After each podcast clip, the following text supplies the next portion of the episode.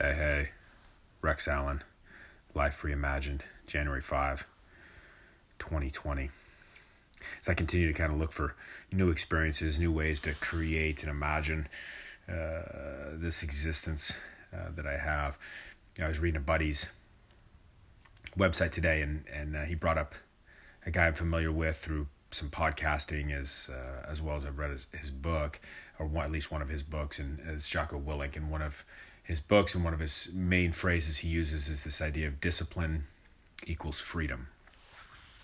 It has countless meanings uh, for him, and probably for, for any of us that kind of say that phrase out loud. But again, to think about, as I spoke to a, a father of a friend, um, one of my son's friends last night in the kitchen, we kind of talked about this idea of uh, measurement and measuring goals, um, using numbers and metrics uh, to to kind of give us a, a sense of whether we're achieving our goals.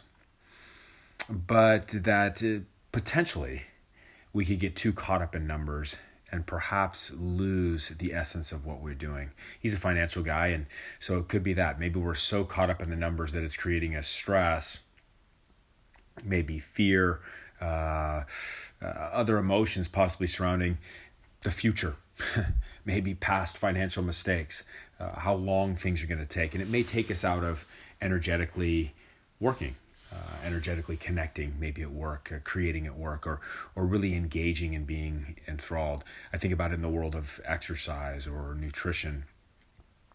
It's not to suggest that it can't be helpful Uh, to use metrics there, whether it's caloric intake, whether uh, you're trying to reduce uh, grams of sugar, or whether you're trying to increase grams of essential fats, or um, maybe it's in the exercise world, you're trying to increase the amount of walking you do, the increase the ability to uh, hike up a hill for a longer period of time, get your running times down from seven minutes a mile to six minutes a mile, uh, whatever it may be.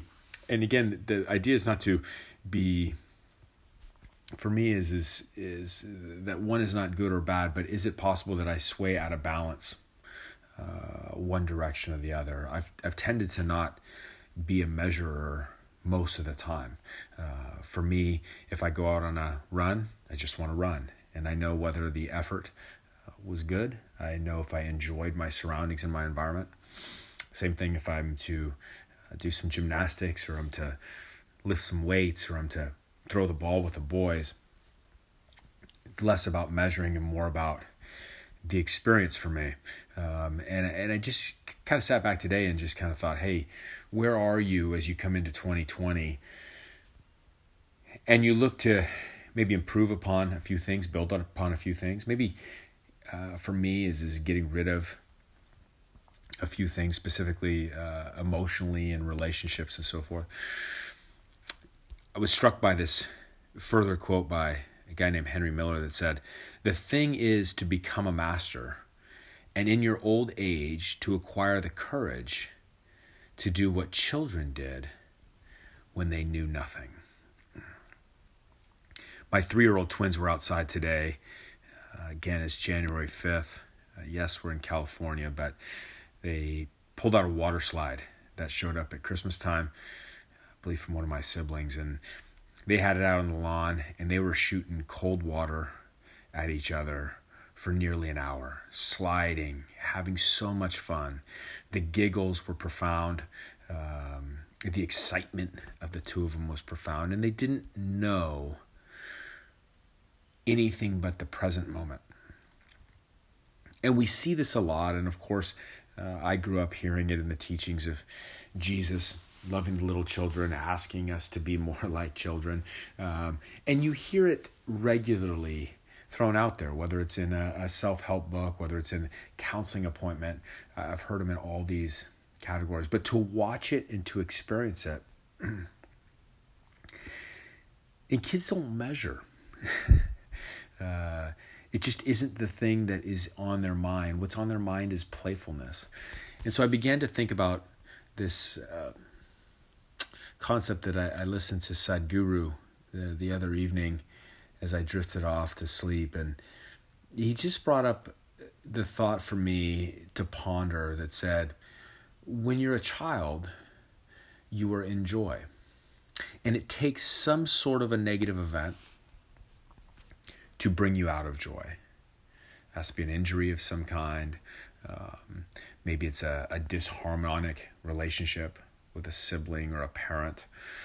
But in general, the state that a child is in is in joy. And I thought, gosh, that has been my observation. Uh, I got four kids that seem to have all experienced that in those early ages of childhood. They played and they were in joy. But Sadhguru said, as we become adults, do you ever notice that now it takes an event to find joy? That the primary moments perhaps that I'm in most of the time are not joyful moments, but that I'm looking for joy. And so I began to think, when did that barrier cross? When did I shift from the side that said, hey, you're always in joy and there must be an event that takes you out of joy to no longer be in it, to I'm looking for those opportunities to have a joyful moment? I read the other day uh, kind of that Buddhist quote that um, encouraged us to be in joy, um, and that, you know, ultimately stated from the get-go, it said this, it said, the Buddha would say, discomfort is my friend, for when I sit with it long enough, it will naturally turn to joy. I used that phrase and kind of read on the other day, but I know in my own experience, I have not always translated that way. I've turned discomfort into more discomfort. I've turned discomfort uh, into more negative actions following an emotion. I've not turned those emotions into disciplined positives, uh, whether they're shame, guilt, anger, fear. Um, and so I just wanted to kind of reflect today just a little bit on that concept of joy, um, and finding joy, getting back into joy, to that very, very essence that says, I'm not looking for joy. I'm not hoping to find joy, but I'm in joy. And that it takes some event to push me out, but that if I embrace that event, I'll fall right back in. Again, I love that quote by Henry Miller. The thing is to become a master, and in your old age, to acquire the courage to do what children did when they knew nothing. Sometimes the mind, at least for myself, can be tricky. And I perhaps talk myself out of joy subconsciously as much as consciously.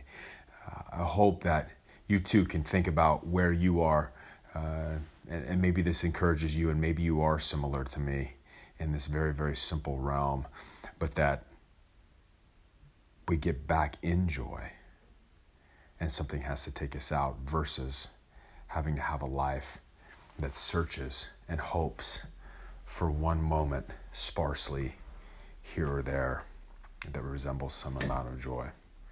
What an imagination that would be. In Life Reimagined, I think, gosh, what if each person I encountered, that was their state. Their state was joy that sometimes fluctuated out but then fell right back in, versus a neighborhood, a business group, a family, an athletic team that's just hoping for an occasional joyful moment. And continue to reimagine life with me. I'll continue to observe. I look forward to hearing from you. Thanks for always for listening. Onwards and upwards. Until next time.